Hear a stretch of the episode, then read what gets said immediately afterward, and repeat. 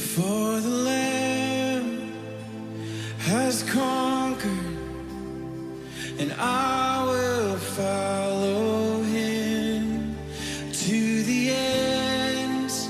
of the earth.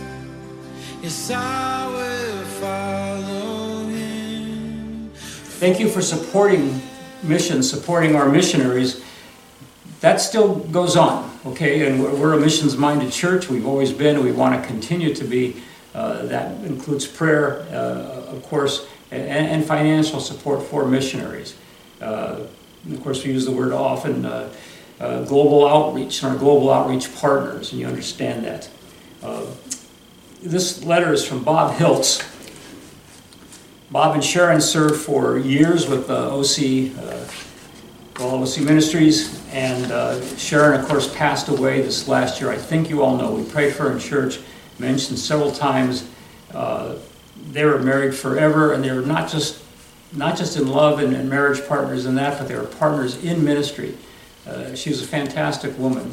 So Bob is uh, relating now that she's passed away, what next? He's, of course, old enough to retire in one sense, but, uh, you know, people like him don't do that.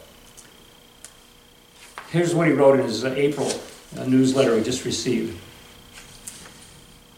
I'm very grateful for the many friends who have prayed for me over the last five months, specifically that I would be able to withstand the sorrow and grief after losing my beautiful wife and life partner, Sharon that I would learn to trust God in a fresh, new way, and that I would find assurance that He, my Heavenly Father, would give me a new vision and hope. Your prayers are being answered. In late January and early February, I was in Ukraine. Okay, he dismissed, missed, uh, you know, it was March when things got real nasty with the coronavirus. In late January, early February, I was in Ukraine to encourage my leaders and let them know that I was not giving up on my calling. They were happy to see me and were full of good words and spiritual counseling. It's very fulfilling to witness the maturity in so many whom I led to Christ as young people and directed in ministry over 20 plus years ago. Many are much smarter than me. Several have proven their faithfulness to the Lord through hardships I cannot even imagine. They were an encouragement to me in many ways. God did something special to me on this trip. After several hours of evaluating our varied ministries and plans, I was asked to speak to 24 teenagers.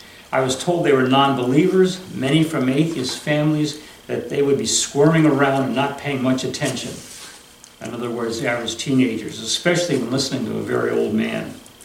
Bob continues I had prepared one of my best stories, ending with a challenge to consider Jesus, but just as I got up to speak, the Holy Spirit prompted me to go in another direction.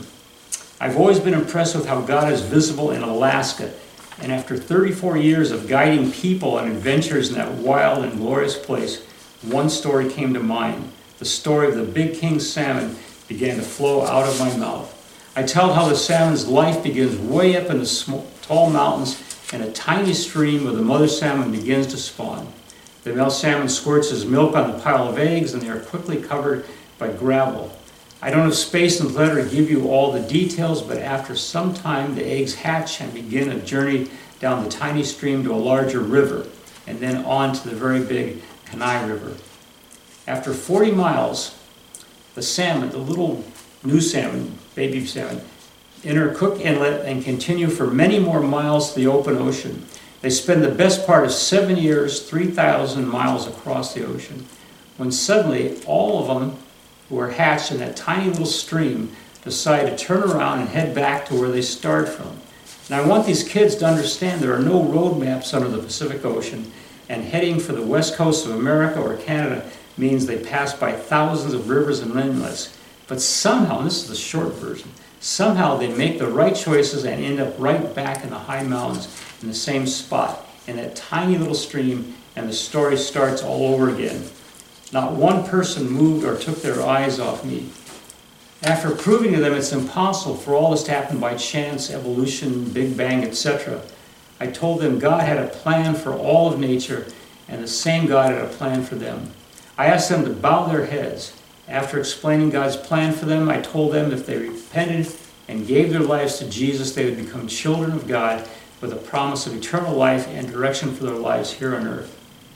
They bowed their heads, prayed after me silently, and then I told them this If you prayed this prayer, confessed your sins, and committed your life to Jesus, then look up at me and stand to tell the whole world you're a child of God. This is very difficult, difficult to do in the Russian culture. All 24 children stood up and looked at me. All 24 had prayed the sinner's prayer. God spoke to them that night. I was grateful. We had many wonderful trained counselors ready to lead them in their new life. And God did something special for me that night, too. He gave me a new assurance He was not through with me yet. He wanted me to continue telling the gospel story, uh, and He would bring me many more people to Himself through me.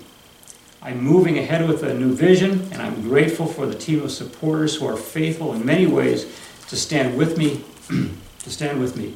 Together, I believe many more people will find Jesus and will be baptized, even as they grow in their own faith and become witnesses.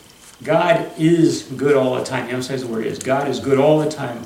All praise to Jesus.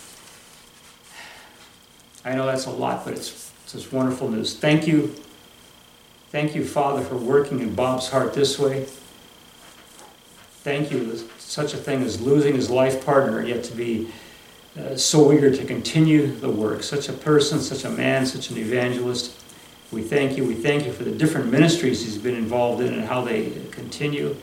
And uh, we do lift him up. We lift up our other missionaries and uh, help each one all around the world. The challenges are different, especially right now. They always are, but right now with this virus. Uh, help them, Father. Help them to do right. We pray that your word will go out, even in the hard times and, and, uh, and forever until Jesus' return. Thank you, Father. Amen.